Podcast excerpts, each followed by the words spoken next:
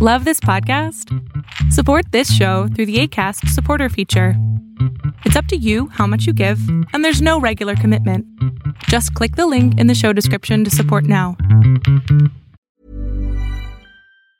Ever catch yourself eating the same flavorless dinner three days in a row? Dreaming of something better? Well, HelloFresh is your guilt free dream come true, baby. It's me, Keke Palmer. Let's wake up those taste buds with hot, juicy pecan crusted chicken or garlic butter shrimp scampi. Mm. Hello Fresh.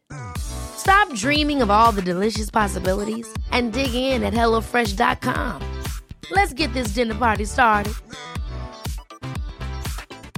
Hiring for your small business? If you're not looking for professionals on LinkedIn, you're looking in the wrong place. That's like looking for your car keys in a fish tank. LinkedIn helps you hire professionals you can't find anywhere else, even those who aren't actively searching for a new job but might be open to the perfect role. In a given month, over 70% of LinkedIn users don't even visit other leading job sites. So start looking in the right place. With LinkedIn, you can hire professionals like a professional. Post your free job on linkedin.com slash people today.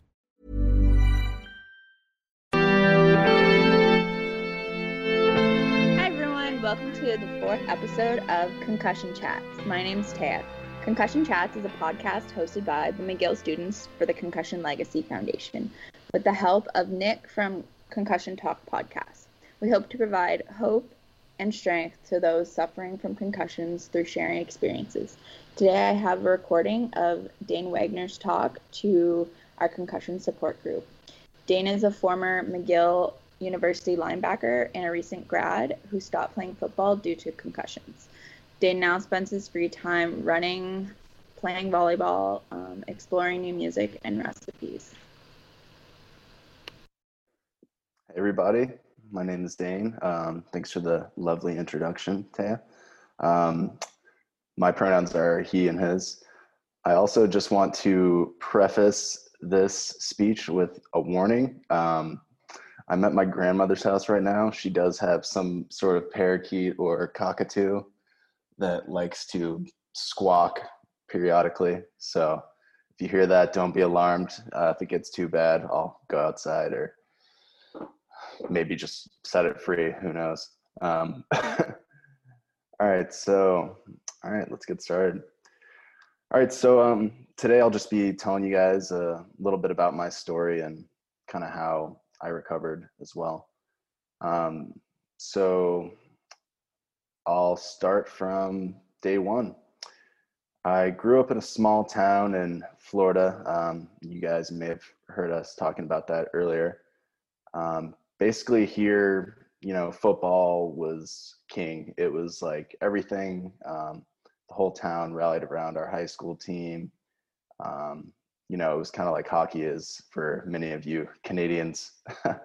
um, it was, you know, I had a great time playing football in high school. It was uh, a way for me to, you know, have fun and also kind of got me to McGill. Um, so one of the reasons I was successful in football was uh, this kind of fearless play style that I had. Um, unfortunately, it's a game where if you are willing to run into someone full speed and put your helmet into theirs, uh, you're going to be pretty good. and that was something I really enjoyed doing. Sadly, it was something I was taught to do. Um, and it's something that never really caused me any issues growing up, at least not that I could, uh, you know, recognize. So I eventually made my way to McGill. Um, that's a whole another story that could take a long time to tell. Um, yeah, I I played linebacker there. I found some quick success on the field, at least individually. I started uh, my first game there, had a great rookie season, and you know things were things were looking up for me. Uh, you know, doing well in school, doing well in football. Um, it seemed like I really had it all together. You know, and then second year, um, wasn't quite as well individually, um, but it was uh, you know we made the playoffs as a team um, for the first time in like five years, so I considered it a successful season. So our last regular season game of my second year, I believe we were playing University of Montreal, and it was pretty late in the game. I was the quarterback was scrambling out. I was running, you know, trying to tackle him. Next thing I know, I'm blindsided by quite a big player on Montreal. Um, my head kind of hits the turf. I know I blacked out for at least a second, but the primary concern of mine was that the wind was knocked out of me. And anyone that's ever had that done to them, I'm sure most people have.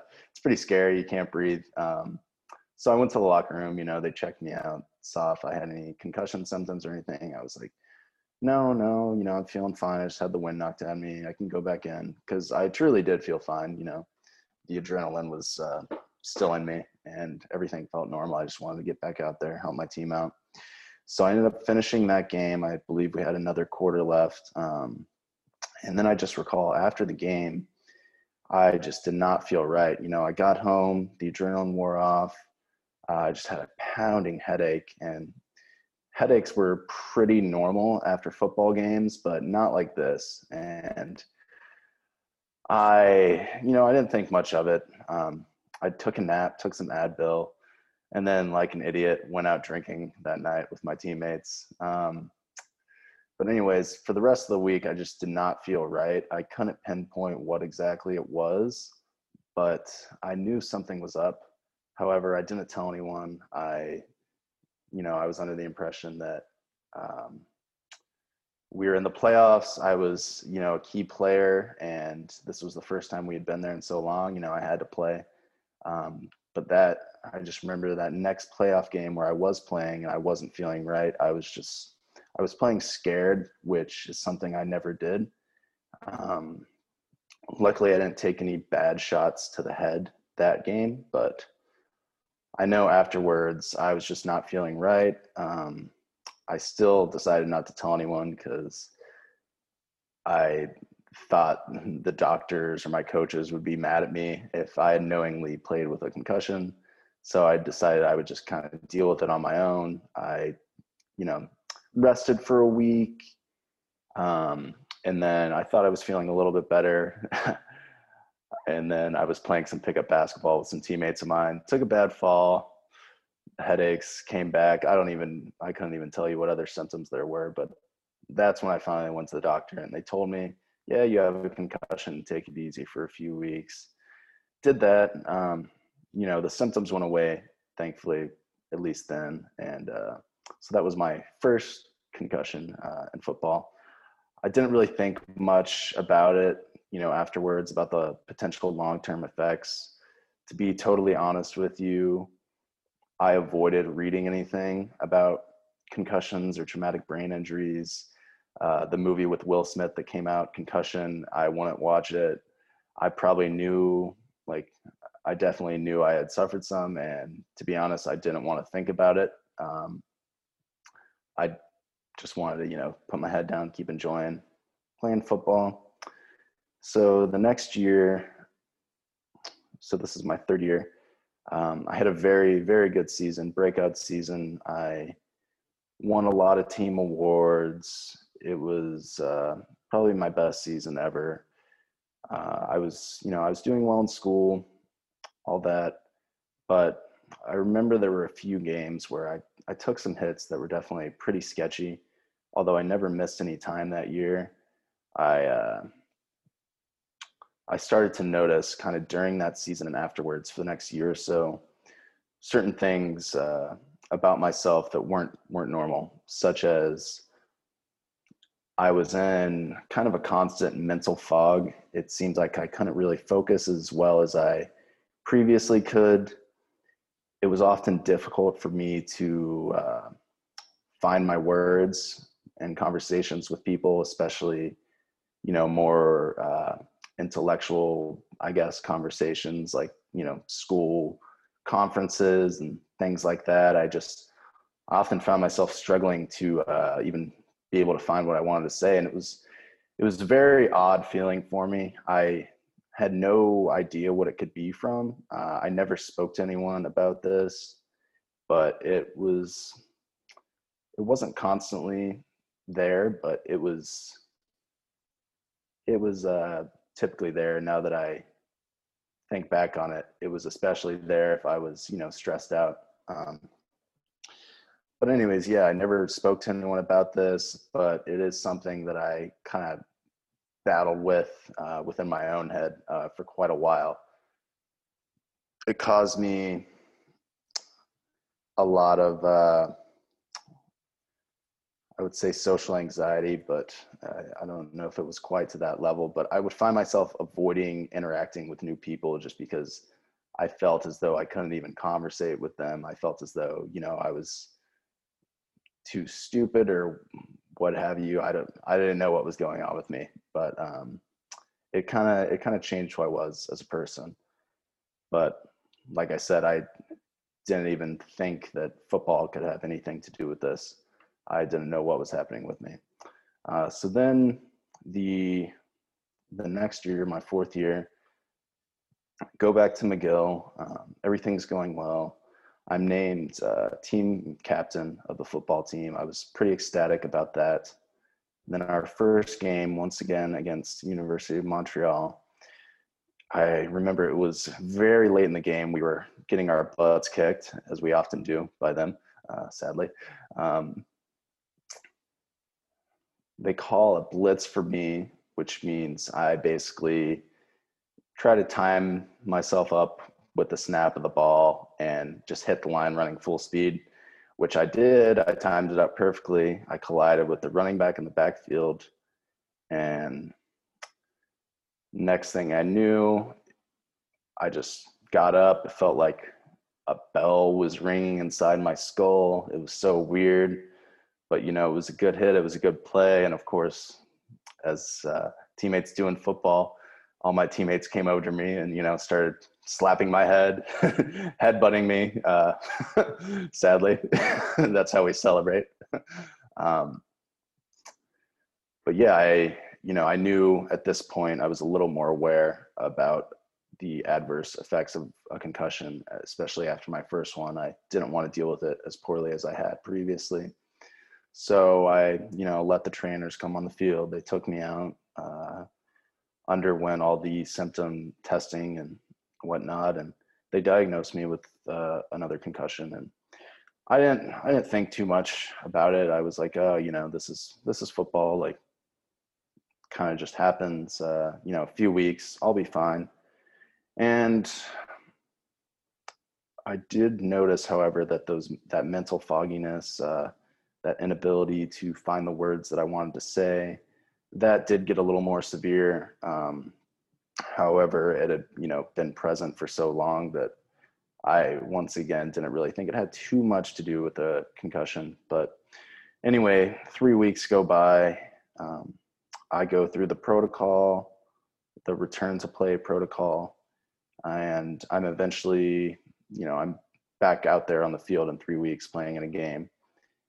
And I play two games. Um, I'm fine. You know, I don't take any bad hits to the head or anything. But then my third game back, pretty pretty early on in the game, I remember I was playing I was playing linebacker. We were at uh, University of Sherbrooke. They threw a little pass to their running back, who was this massive, you know, 6'3", 240 pound guy, and I go out there to tackle him. You know, I kind of break down, and he just kind of puts his head down, you know, like the crown of his head toward toward me. I try to get as low as I can to tackle his legs. I can't get any lower. So as I try to get lower, my head goes down, kind of our crowns meet. And uh, it's a pretty nasty hit, but I don't I don't black out or anything. And um, I stay in the game. You know, my coaches are asking if I'm all right. I'm like, yeah, yeah, I'm fine. But then I just start making uh, very silly mistakes on easy plays and my coaches pull me out of there. They're like, "Are you uh, like, are you sure you're fine? Because that you've never done anything like that." And I was like, "I I don't know if I'm fine or not." And he's like, "All right, you're you're coming out." Um, and so I stayed out the rest of the game. I remember being at the bus and I was just in tears because I kind of knew I was like, all right, you know, this isn't a joke anymore. Two in uh, five weeks or whatever. This is, you know, probably going to be the last time I play football. And uh, I did not really want the last time I played football to be in a loss at the University of Sherbrooke. I don't know if anyone's ever been to their field. It's just kind of a depressing place. um, so yeah, I, you know, I still, I had kind of come to terms with the fact that this would be the last time I would play. And I was, you know, it wasn't the greatest thing in the world to have to go to practice every day and, you know, be there for your team as the captain, but not be able to play and be feeling like crap. But, you know, I kind of came to terms with the fact that, okay, you know this this is fine. I had a good career you know i just i want to get better now. I want to like move on to the next thing uh, you know just continue to do well in school whatever. Um, i thought you know all right this is my third one. It might take a little longer you know maybe a month maybe even two. Um, two months go by. The symptoms are really hardly improving and it's just you know the brain fog uh, headaches um, let's see noise sensitivity was a big one for me. Uh, i started having really severe neck pain and that was awful. Um, but you know they didn't they didn't really ever get better. They just kind of stayed stagnant and uh, then I eventually started getting on this exercise program. Uh, you guys, some of you may have tried it. Um, it's kind of the, I think it's like the Buffalo protocol. We were talking about it a few weeks ago.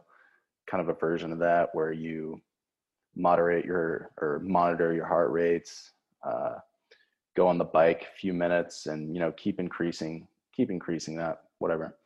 And I finally started to feel a little bit better, and I was you know just ecstatic to even be you know able to exercise just a little bit. It was it was great and then uh, you know finals came around and the stress of finals uh, you know constantly having to study um, just made the uh, made the symptoms kind of come back worse than ever. And i just i remember that final that final season uh, i basically spent a week straight locked in my basement apartment without windows I would just study for 45 minutes an hour and then just go lay on my bed with like my eyes closed for like 15, 20 minutes, go back and do it again for like a week straight. And I was like, all right, you know, this is my low. uh, this is as bad as it's going to get. Uh, little did I know. but any, anyhow, I went back home, uh, you know, finals over with, kind of made it through, did okay on them.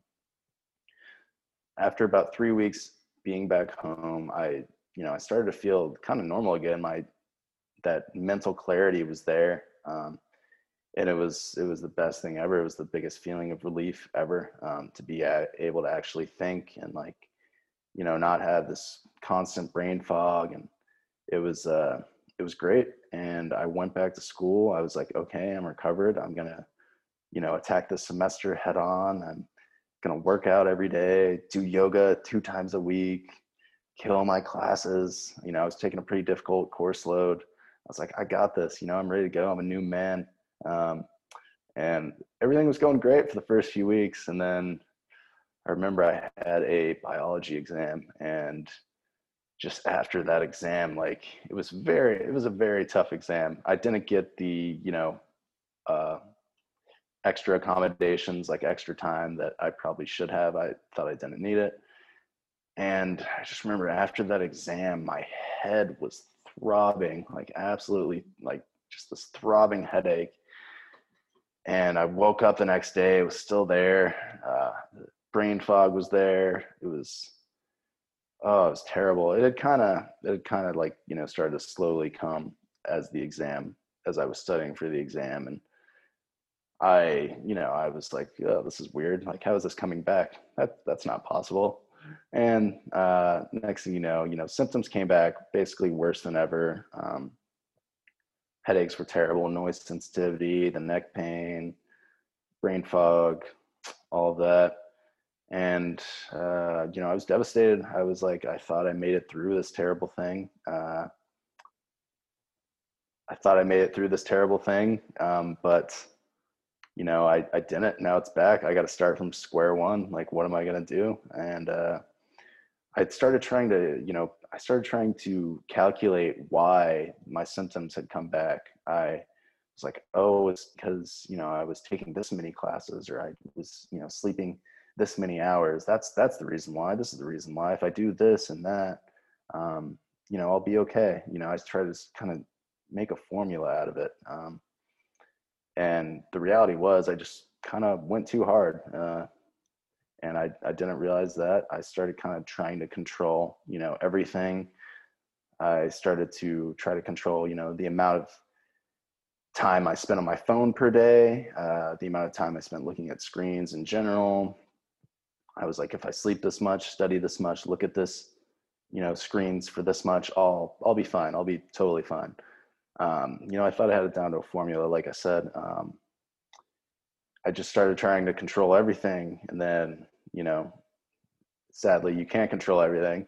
And then next thing you know, one night, um, have a few assignments due, whatever, and heart just starts pounding. Uh, I was having a panic attack. It was the first one I'd ever experienced. It was like the most terrifying thing in my life at the time. Um, I'm sure many of you have experienced the same thing. uh, but yeah, it was not not a fun outcome. But my roommate kind of talked me through it, but I still had no idea what it was. And then just for the next, you know, few weeks or so, I was just constantly anxious, like on the verge of having panic attacks every day. Didn't really know what was happening to my body. Was super freaked out. Um, it was pretty terrifying. Uh, especially having no idea what it was. That was like the worst part. And so one day, you know, I just kind of in a panic, I try to see my doctor uh, at the McGill Sports Medicine Clinic. He's not in. It is, I guess he's out of town doing something. There's another guy in there. I'm like, hey, can you guys give me something for this? You know, I can't focus. I can't study. I can't sleep. This is terrible. Just give me something to help me sleep and I'll deal with the rest they prescribed me a low dose of uh, some antidepressant and they were like oh it's just going to help you sleep you know it may help your mood a little bit whatever. But i and i started taking that. It started giving me terrible side effects dizziness um, like straight up vertigo. Felt like my head was spinning anytime i turned my head. Um, and as you guys have probably experienced similar symptoms from the concussion itself so here I am thinking I, you know, I'm experiencing all these new concussion symptoms. It's really affecting my vision. Like, uh, I don't know, this may be getting a little too detailed, but you know, it's really screwing with my vision. My vestibular system is all messed up, basically. I can't like look at a screen or read without like having terrible eye strain.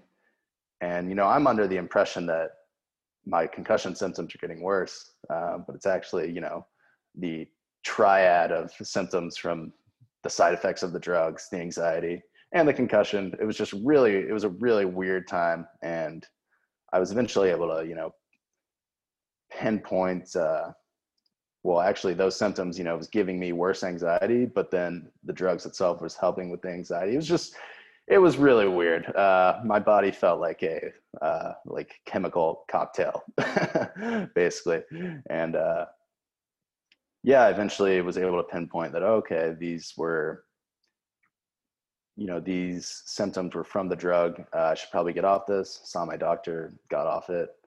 Uh, the vertigo remained, and I was like, "What? This can't be. You know, this can't be."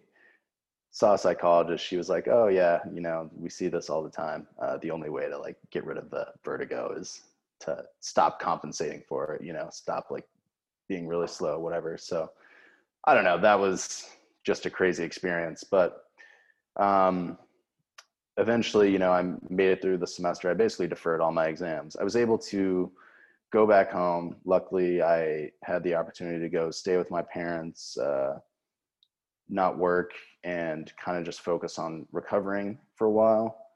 And that's what I did that summer. I just like let go of all, tried to let go of all extraneous stressors, I really uh, devoted myself to that exercise program that my doctor had given me, um, which is apparently been proven to you know help people with these prolonged symptoms, post concussion syndrome, if you will. Um, and that was what kind of eventually got me over the hump. Um, was that program? I'd be happy to share it with anyone after this.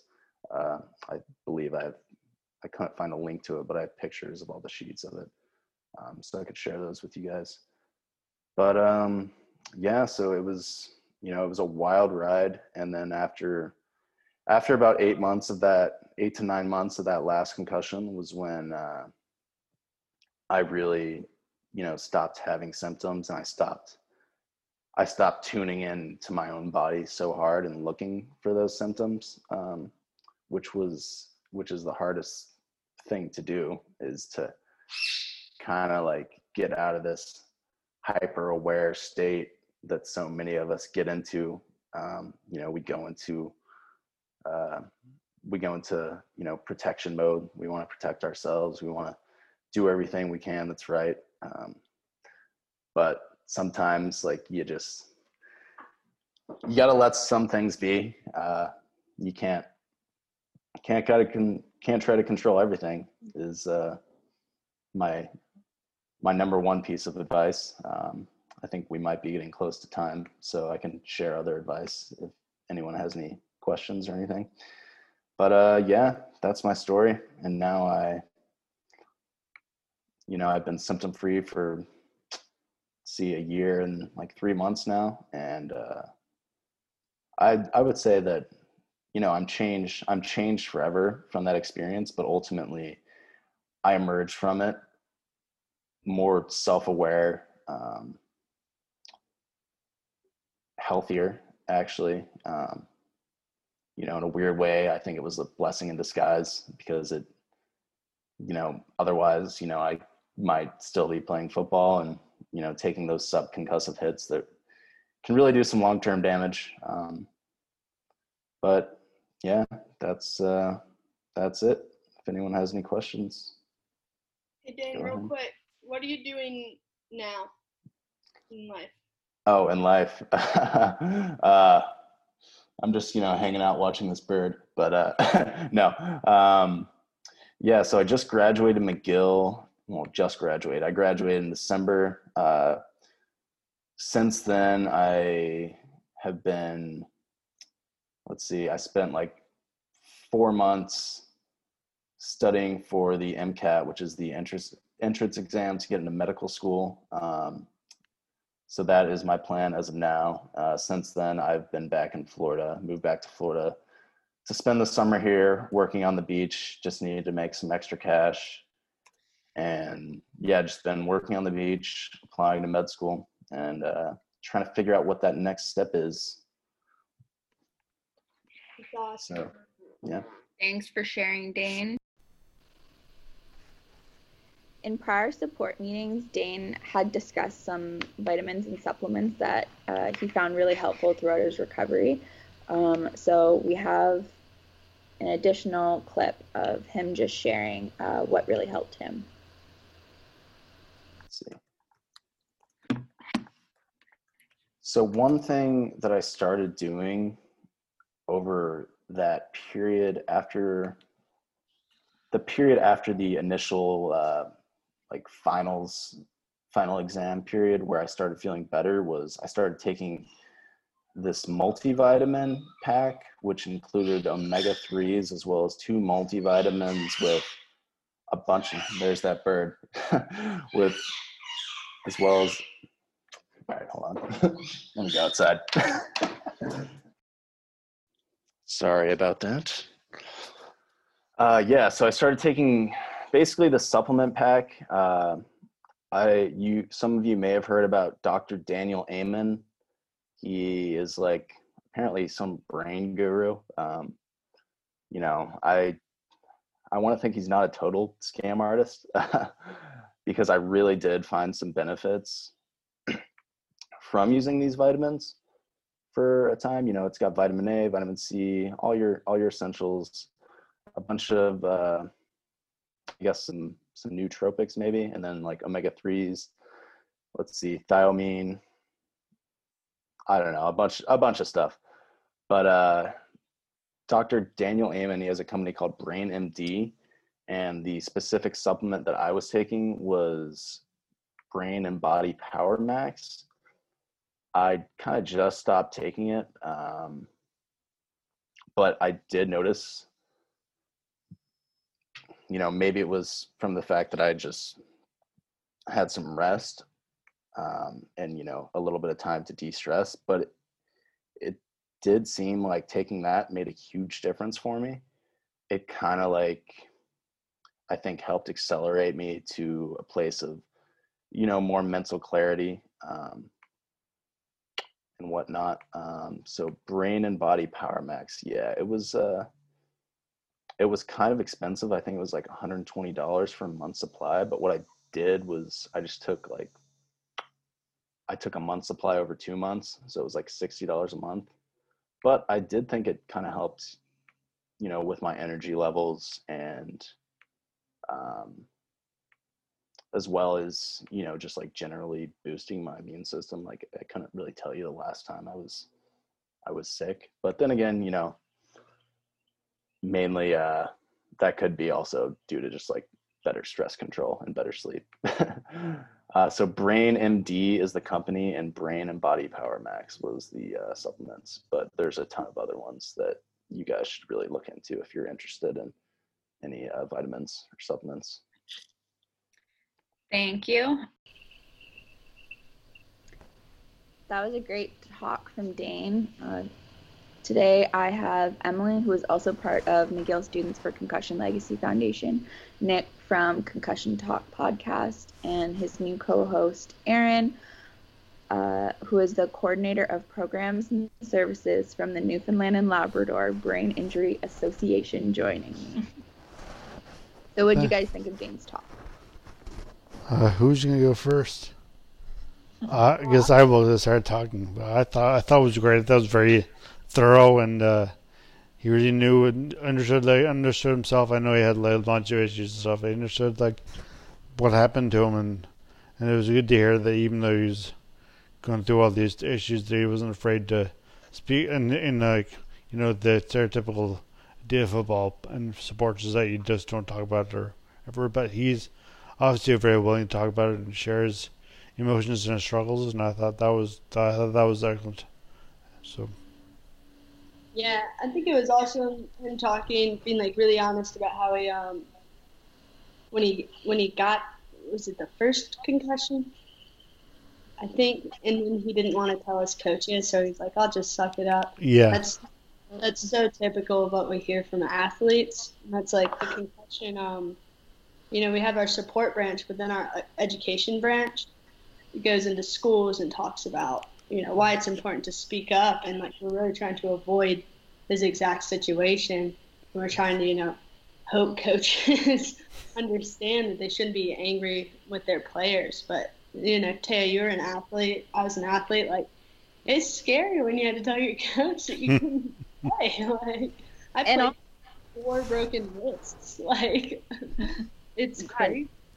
No for sure. Like it um, and also as like an athlete like i don't know i really just cared about playing time. I just wanted to be on the field and like i felt like like to me like having a concussion was like a sign of weakness and like i, I was playing rugby and hockey. Like i did not want to be seen as weak but also i was playing those sports so people definitely didn't see that um, but i myself have played through countless concussions and ones where I just didn't tell trainers or my coaches or even say anything to my parents, but I knew like after my first one, I knew like what a concussion was, what it felt like, and I would just play through it because well, I don't want to just sit on the bench for 2 weeks.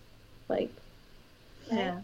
I think it's definitely like a delicate balance between how do you make a concussion serious but less scary too. Because the more yeah, scared yeah. you are to like tell someone the worse it's going to get. And he even mentioned that yeah. which was so interesting how insightful he was to that. Yeah. And just pointed out like being so scared to tell and then getting back into sports and avoiding it all of that. It was really interesting how raw and like he was able to say. But he definitely learned from his mistakes too, because he mentioned the second one where it was like, no, I knew, like I had to sit back and let it happen. Yeah, yeah. He, seems very like aware of his situation, like not just not necessarily now, but like even when he was going through it, he was seems more aware of his situation. Like, I mean, he said he cried like on the bus, and I mean, I'm not sure how, the, how McGill's the football team was, but I mean, generally in sports, in the sports team, you don't want to be in a big crying with them on the bus or going to the bus. Like that's not something that's generally done, and generally like people will be like, "Oh, what's wrong?" Like you know, like I I know I know the situation, so I found that surprising that he was so blatant to say that like he did that right uh, like, in the middle. and He wasn't didn't have problems with it, like that he just did that in the middle of the season or whatever it was. But also just the fact that like he kind of realized so quickly that like this is it. Um, and obviously it wasn't that quick that he accepted it, but um, he was aware of it. And um, like when he was talking about um, in fourth year, like he was more aware of like the effects of concussions and like he allowed the trainers to come onto the field, them, and diagnose them with another one. Um, rather than just being like, oh, look, I'm fine, because he talked about um, in I think it was his second year. He was just focused on like the wind getting knocked out of him, so like he didn't realize it was a concussion. And um, and also when he was talking about playing scared, um, I never really thought about that. Like I, um, I used to be like fearless in rugby. Like I would always tackle, and then um, I remember like coming to university and playing rugby for McGill, and like I was a terrible tackler because I was so scared. Yeah, that was that was like my one of my biggest issues is I, I really wanted to play again and technically at the time the doctors were saying, Well, you've only had two concussions, so you can still play. Mm. Yeah. yeah. the second one like it's been eight years now and I'm still dealing with it. Um, but I was like, oh yeah, I'm gonna I'm gonna play again, and I did end up playing a couple games. I think my last year of high school, I got the injury my first year of high school. Um, but for so long, I remember my therapy being really like, get her back on the field focus, get her back yeah. on the field focus, and we spent so much time working on like my reaction time and my balance. And meanwhile, I'm like.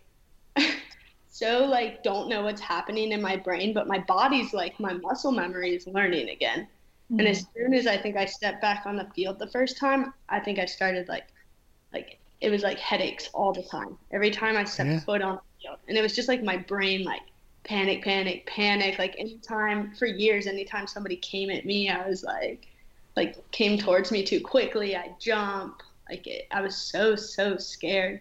And Taya, we've heard people and um we were talking to a neuropsychologist one time and she was like there are patients who will like duck under like 12 foot door entrances. To walk through doorways. Oh, yeah. Because they, yeah, there, or there was one girl um, who came to the support group a while ago and she, um, like, I think it, with the going through doors, like she was worried about, um, I guess she'd been hit by a door and she'd gotten a concussion from it. So she always had like her brother or someone like walk. I think it was like behind her or in front of her.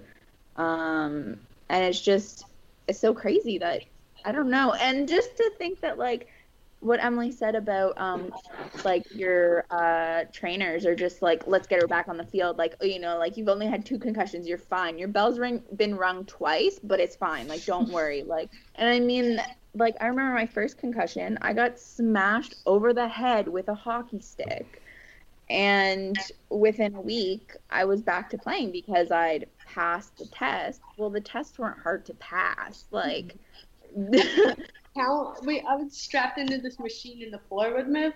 I learned how to count. It, I knew. It, yeah. It wasn't randomized. Like it was a timer. And I honestly, to get back to their game, they can do it easily. Like it's not. Um, the protocol has definitely gotten better over the years, but still not great. But it's just like that's the primary focus um, is just to get the athlete well enough to get back to the game, not get them good for life, just like to be good enough to play again and uh, potentially get another concussion. yeah. And half the time too for athletes, like the game is their life. Like that's oh. what they want to get back to. So it's obviously they're gonna only get themselves good enough to that point because that's all that really, really matters to them in that moment. Yeah. yeah. Actually, Aaron, I want to ask you about the. Uh, I just want to take over the hosting duties. That's yours, Taya. But uh, you you did behavioral neuroscience, and so uh, they to talk about discussion about the uh, like ducking under doorways that are you're like twelve feet high and like you're like five foot five and like you duck under a doorway. That's that high, like that type of thing. I think that's Did like you... PTSD. Yeah. yeah.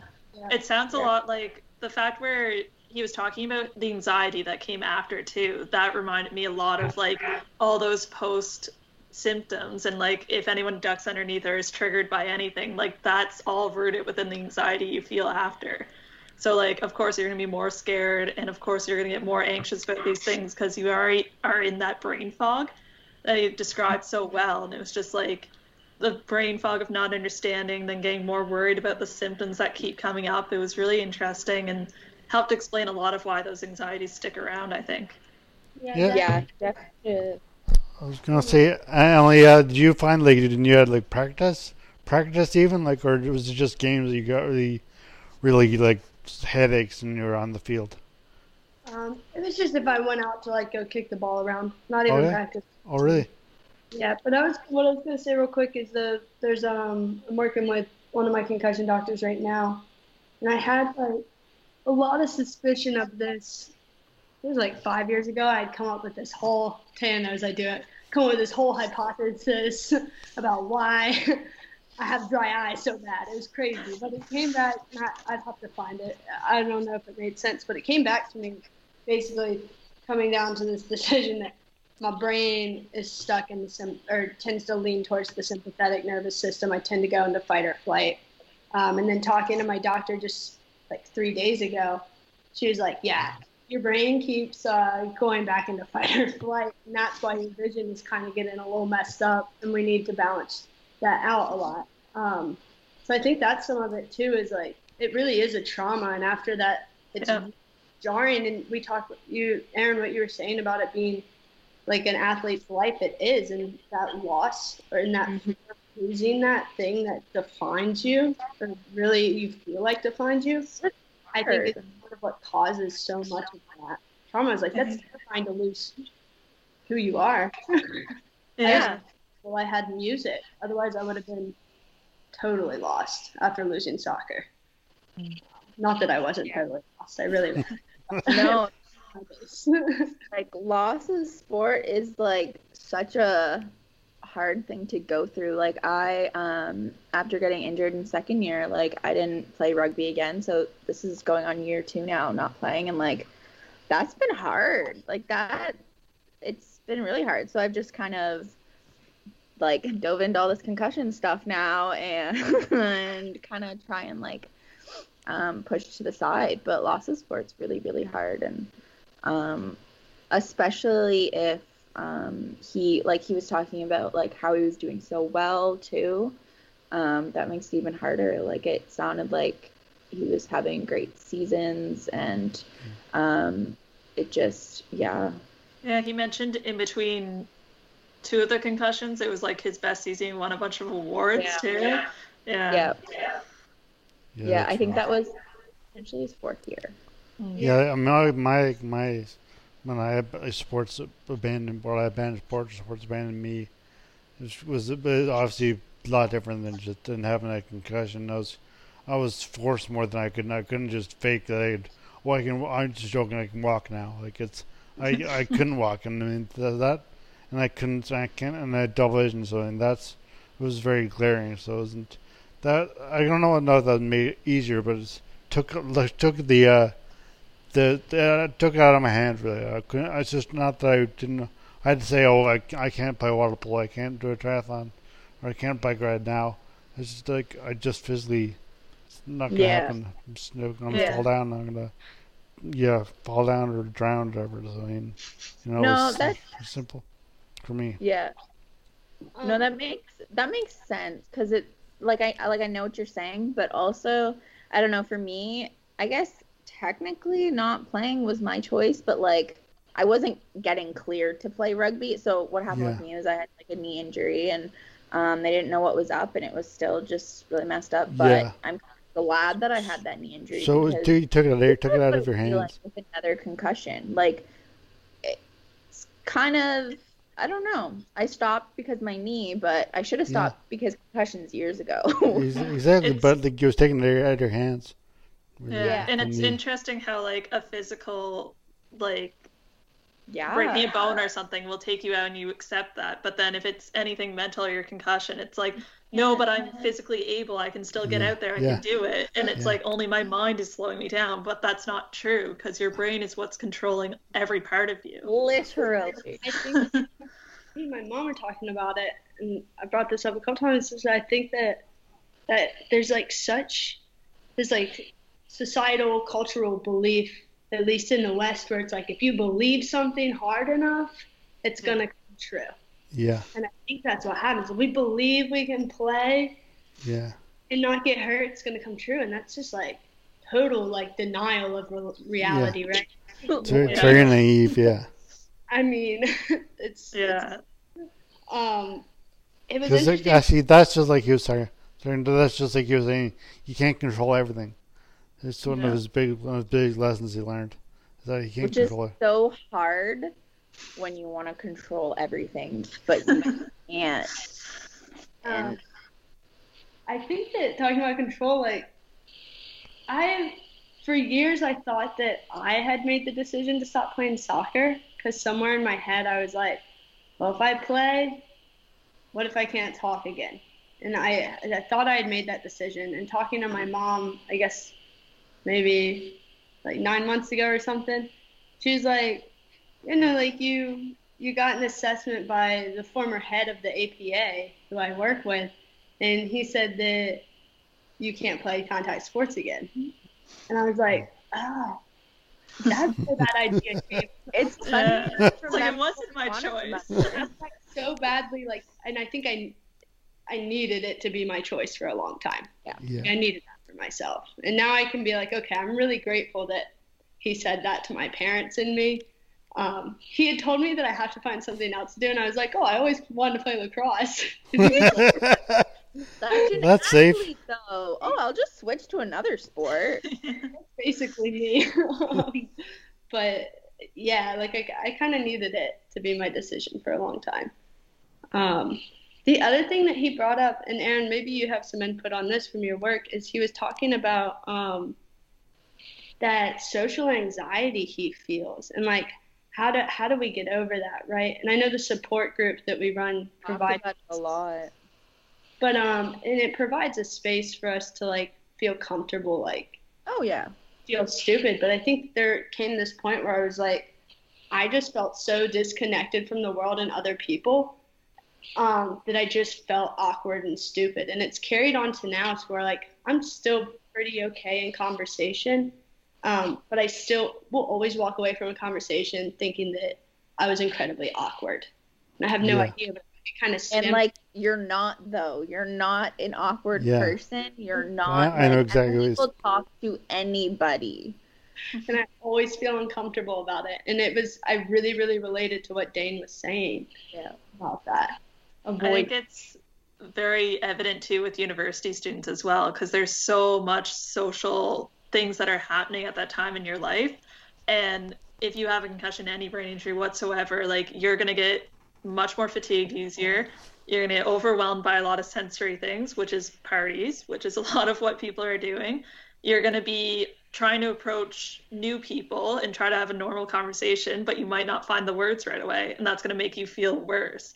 It's like all of those combined when you have that brain injury is just gonna make you feel worse and worse and more awkward and the social anxiety i'm not even surprised how much he talked about it because i fully believe like anyone who's had that injury will experience some of those effects until they reach a point of a support group or good group of friends that understand I'm not always going to be 100%, but I'll always show up kind of thing.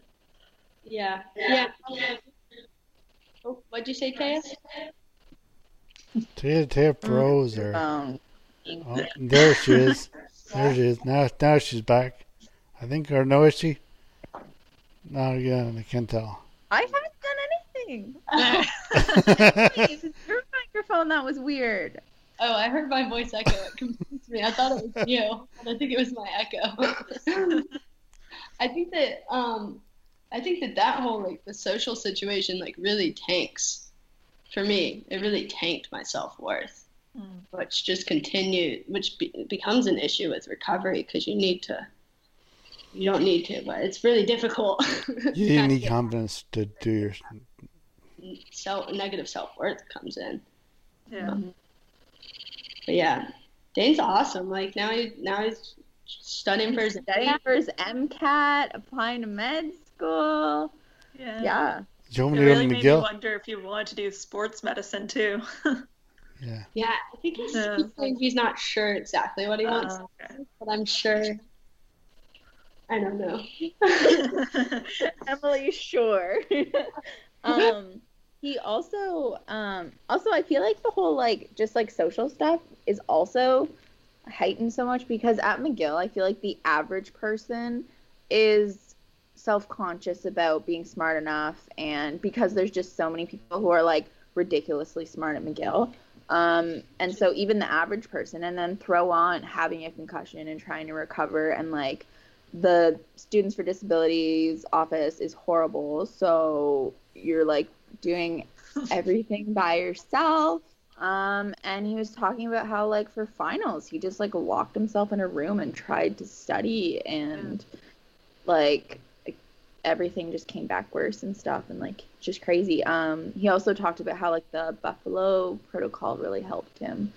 Um, I think it's another interesting aspect, like a dimension of the social anxiety, is the loss of identity we talked about too.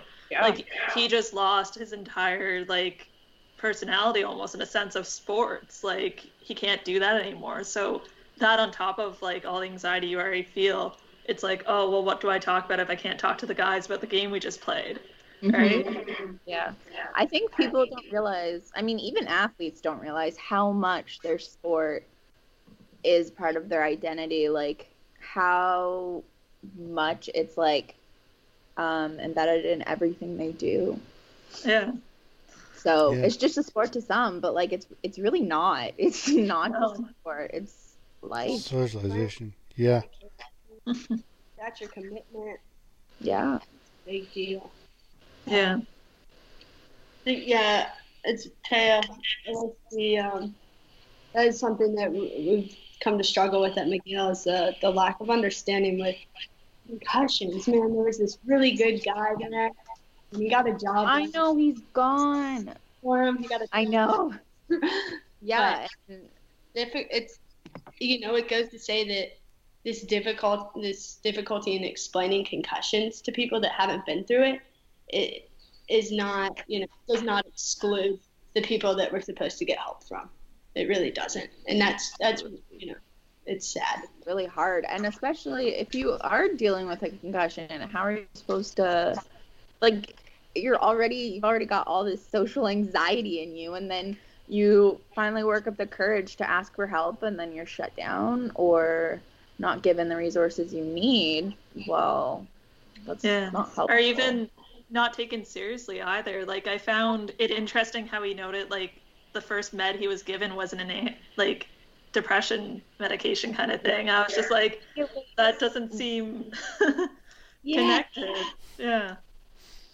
oh i forgot um, I said that. Yeah, I think I assume what he was given was like trazodone based on what he was saying, and um, but yeah, they didn't give anything for like his I don't know anxiety or try and like figure out like what's going on. Like he said, like his body literally felt like a chemical cocktail, like. Yeah. And whatever they gave him was making him feel so much worse. And the anxiety, uh, those, those panic attacks must have just been, must have been just, I mean, if his head already felt like a cocktail, those panic attacks Yeah. definitely did not help at all. Like, those were, those gonna be really debilitating. Yeah. But on a positive note, though, when Dane Yes. gave his talk about a month ago, um, so I guess, um, yeah, it was about a month ago. He said that um, he's been symptom free for a year and three months. So I guess now it's like four That's months, good. which is Yeah. awesome. Um, Yeah. And he talked about how it changed him forever. Um, it emerged, um, like, uh, he's come like out like more self aware, healthier, um, and it truly was a blessing in disguise for him. Yeah, he attributed a lot of that too to that exercise program that the Yeah. doctor had recommended, right? Yeah. Buffalo Protocol, yeah. I think that's Yeah. what using for me, and I just I don't know. Like Um, he sent me his sheets. If you want me to send them to you, Emily. Yeah, that'd be awesome. I still find myself a little exercise intolerant, and I've never said anything because I thought I was supposed to be done with the concussion. when I got sober, it turned out I was You know better than that, Emily. Tisk tisk. yeah, I'm st- I still have the concussion, um, so the exercise intolerance might still be due to that. um, yeah. The other thing, I think Dane is, I think Dane with such a, you know, intense medical narrative. I think it's gonna make him a really good doctor one day, and I think Yeah. that he's gonna understand, you know, how do we understand the individual and not oversimplify and overgeneralize. Literally. Yeah, and even when he talked about doctors. Oh, go ahead. Go for it. I was gonna say even when he talked about like the supplement multivitamin pack stuff too, he was aware that like they might not even be affecting him. It could just be the fact that he was resting, anxiety free, kind of less stressed. And I was like, man, you already thought about everything. Time to reflect on everything. And yeah, he's so self aware. And also, just like the fact that like he was comfortable enough to get that vulnerable with, I mean, people that like he's never met. Like, I think majority of the people there were people that um, he'd never met before. Um, and I mean, now it's going to be on a podcast. Like, the vulnerability was amazing too. Yeah. Yeah, it was awesome. Aaron, do you have anything else? No, I think I, I made like a note sheet because I wasn't sure what we were doing, but I like wrote down notes while we went through. Yeah, And we I hit on think- basically everything I put down. But I like I guess the final point that he really drove home to me was the absolute need to slow down and then Yeah. also commit yourself to like a program that's helping you. Mm-hmm. That's So definitely. learning that. So important, and it's yeah, so important. It is really important to take the time for it. Um, Yeah. Yeah. I agree. That's a really good point. Yeah, that's honestly the most important point ever. Yeah, it's just Uh, it's unfortunate, but it's, no one else here is just time. But that's Frank. That's like the that cure all really. Yeah. Yeah. Um, so thanks to Nick for helping us do this podcast, and thanks again to Dane for sharing, um, and Aaron and Emily for joining us today. We'll have a new podcast posted Monday morning. Our upcoming podcast can be found on concussiontalk.com, Spotify, YouTube, and Apple Podcasts. You can find more information about our group on concussionmtl.com. Our peer to peer support group is free and open to everyone. We hold three weekly meetings on Zoom, which we will link in the description. Thanks. HeadCheck Health bridges gaps in concussion care through simple, powerful technology. Join organizations like the Canadian Football League, Trek Factory Racing, the Canadian Junior Hockey League, Eastern Washington University, and Volleyball Canada, who rely on HeadCheck to improve communication and optimize care. Visit headcheckhealth.com for more. The music at the beginning of this podcast is by Ben Sound. www.bensound.com.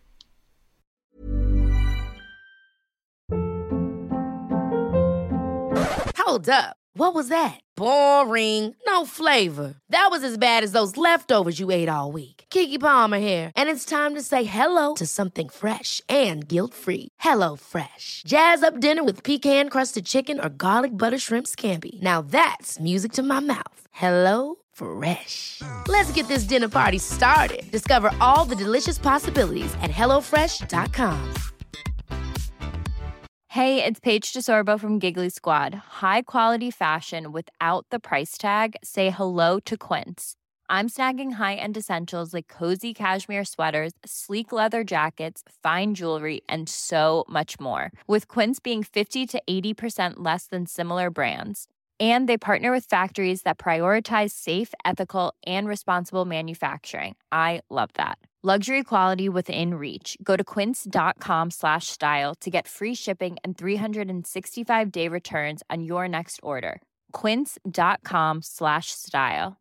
Imagine the softest sheets you've ever felt. Now imagine them getting even softer over time. That's what you'll feel with Boll & Branch's organic cotton sheets. In a recent customer survey, 96% replied that Boll & Branch sheets get softer with every wash. Start getting your best night's sleep in these sheets that get softer and softer for years to come. Try their sheets with a 30-night guarantee. Plus, get 15% off your first order at bollandbranch.com. Code BUTTERY. Exclusions apply. See site for details.